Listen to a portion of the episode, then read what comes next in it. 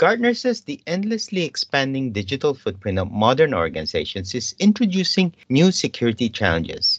Now, the pandemic response has accelerated hybrid work and the digitalization of business processes in the cloud. 2022 showed us what sustained big game ransomware attacks look like, including multiple attacks on the digital supply chain, deeply embedded vulnerabilities, and increasing attacks on identity systems, and what these can do to vulnerable organizations. Now, when coupled with the shortage of skilled security staff at all levels in almost any part of the world, you have to ask yourself, how did we survive 2022 and can we thrive in 2023? In today's PodChats for Future CISO, we are joined by Mr. Omer Grossman, Global Chief Information Officer for CyberArk, to hopefully shed light on how we can architect security for an unknown future. Omer, welcome to PodChats for Future CISO. Hi, I'm very happy to be here recording it with you. Now, following your participation at the Gartner Security and Risk Management Summit for 2023, from your perspective, what is or are the key learnings from the summit? And if you could share with us, what would be your top three concerns that are preoccupying CISOs as well as heads of securities and maybe even CIOs? Only three, yeah? That's a tough one.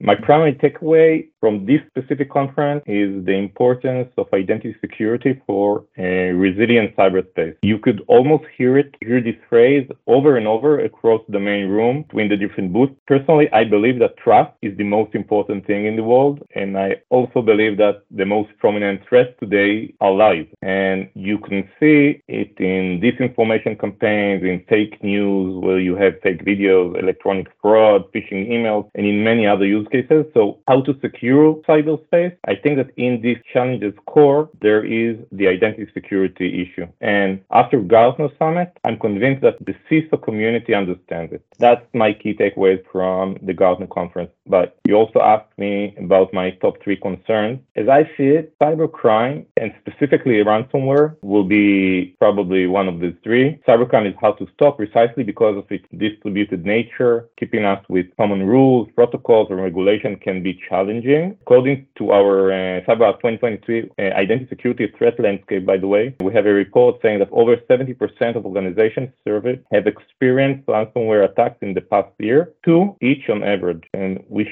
should get ready, put our controls, our security controls in place, and practice through technical and tabletop exercise. That will probably be the first one. The second concern will be the supply chain and the third party issues, where you can take the European Cyber Research Center, where according to its, to its one of its last reports, the supply chain challenge uh, will remain the primary risk at least until 2030. But even more practically, about 62 of the organization have done nothing to secure the software supply chain post the SolarWinds attack. And most of them, about 64%, as we know, admit to compromise of a software supplier would mean an attack on their organization that I'm not sure they will be able to stop. So the statistics are not on our side yet. Many of the last cyber incidents started from a third party, and we should all watch this closely. So this will be my second one. And if I'm trying to get to the last last one, I think it should be cyber resilience. The cost of not being so are practically getting higher today. One of our recent reports says that as a result of a successful cybersecurity attack tied to an identity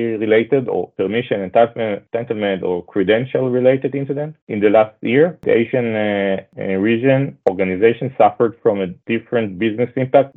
Just for example, loss of customer and revenue, paid compliance fines, difficulty responding to an audit or even failed in an audit, and impact on ability to provide services. More than half in the survey were impacted on ability to provide those services. So I think that CIOs and CISO should have contingency plans to keep the lights on and their identity secured. In 2023, has the role of CISO changed much? Can you identify, if any, the most significant priority in the role for 2023 if you compare that to the previous year? I think that the difference between being just a security manager versus being a CISO in 2023 is that CISO really must understand the business. Cybersecurity has become a main line of effort and also a key risk. It is getting the spotlight in management forums as well as in the boardroom. I think this is a change, a shift that we're seeing comparing to previous years. I think you see this in the relatively high priority that cyber domain gets, and still there is currently is a gap between strategy and outcome regarding cybersecurity, and I'm from a CyberArk perspective also in identity security. I think almost 70% of global C-level executives believe they are making correct identity security related decisions compared to a little more than half of all other personnel. It can be technical decision maker and practitioner. So there is a gap between leadership and the way they perceive their uh, decision making process and the professional, let's say this way. By the way, in the Asian Pacific region, the statistics are even lower. Only 60% C-level executives believe they are making correct identity security related decisions. Understanding the business, being a more influencing persona in the boardroom and in the management, I think this is something that you see more in 2023 in this global yeah. CIO role that you have, how do you work with the secure team and the CISO, as well as the rest of the board, of course, and the C suites, uh, the CEOs, CFOs, and all that? How do you work with all of these different groups of people with different interests and priorities when it comes to the security of CyberArk as an organization itself?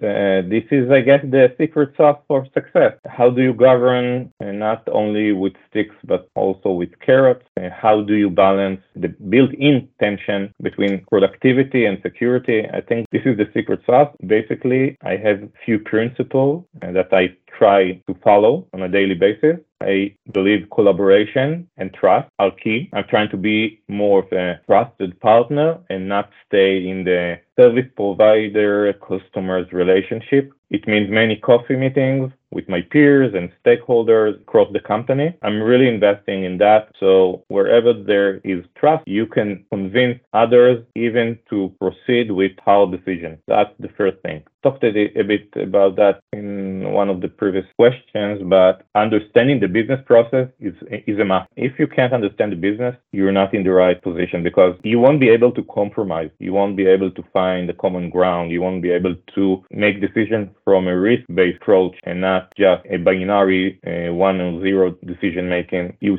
should understand the business. That's a major part of it. The next one will be probably you must have clear communication around risk management. It's just essential. You need to be able to articulate sometimes to the entire company in a whole hands meeting or through an email. What are you doing? Why are you doing that? People are smart. People are, are good in their nature. So we just have to understand. And sometimes lack of communication at all. Or miscommunication is part of not being able to promote initiatives or uh, to achieve a milestone in a specific project. So clear communication will be the third one. The last one, as I see it, after you invested in all the first three, the collaboration and trust building, understanding the business and the clear communication, you should become, you should get to a place where security has to be seen as a key enabler for the business. The security isn't the enemy. The CISO is, is part of the management, etc. There are reasons for the decision making. And if it's of being perceived as an enabler, you're on the right track.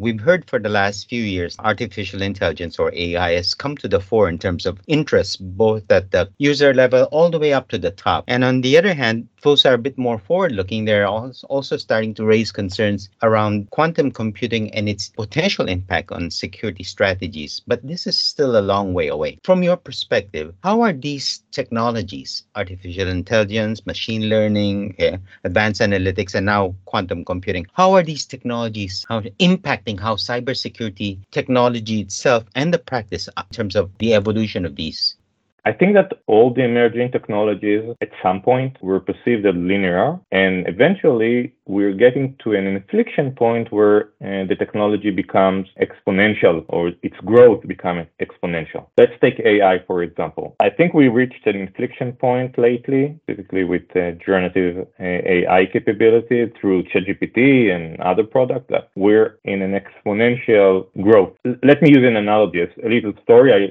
heard lately, uh, and I'm an engineer and, and, I do love math, so bear with me a little bit. I'm sure the punchline will be clear. Imagine a lily pond. Every day, the lilies multiply. It means that on the first day you have one, on the second one uh, you have two, and then four, and so on. If I'll tell you that at day 30, the lily pond is full of lilies, most people, if I'll ask them on what day was the pond only half full, most people would say on day 15 because we are used to think in linear terms. If 30 is full, so 15 is half full. And it's not the right answer, of course. Uh, it will be half full on day 29, only one day before it will be full because it grows and exponentially. We're not used to think in exponential terms, and that's fine. That's practically what helped uh, mankind survive till now. But I believe that AI, for example, is at exponential growth path, and that means that as we move forward now, we also accelerate. So you could see how it took, I think, like two months to take ChatGPT 3 and use it in different products, integrate it into different products. And I think it took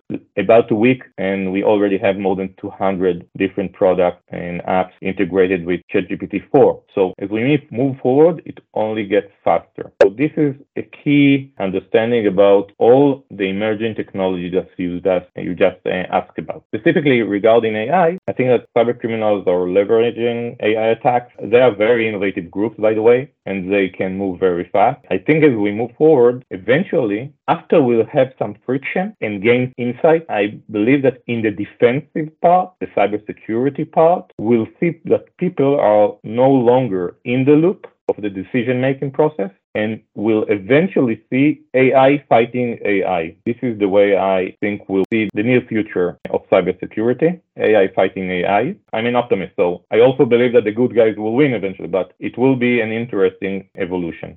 Regarding uh, quantum computing, for example, as you say, uh, we're not there yet, but it's a key to secure private and public encryption. And I think the next five years will be very interesting in this domain uh, whether I'm dealing with the chief finance officers or CTOs or CIOs or even CISOs. That one question that they always ask me most recently is Is there ever a point where we can future proof cybersecurity or our cybersecurity strategies? Is that something realistic, future proofing cybersecurity strategies? You really have hard questions today.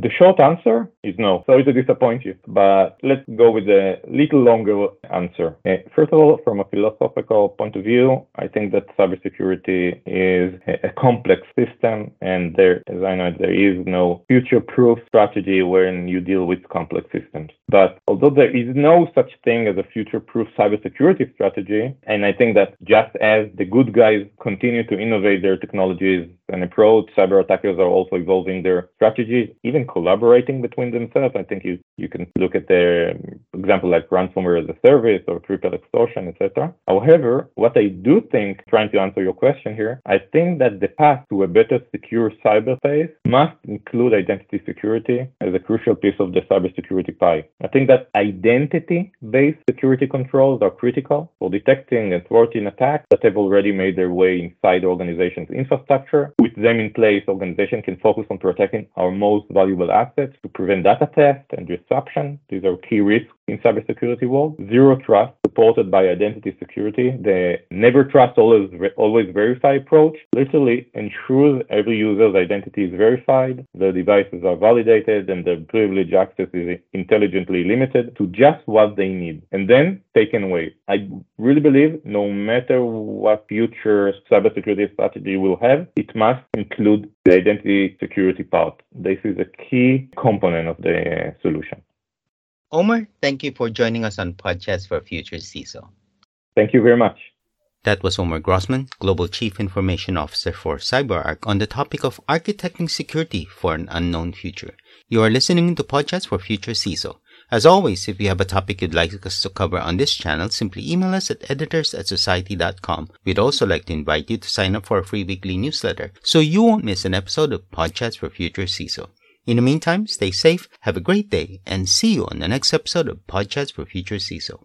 Bye for now.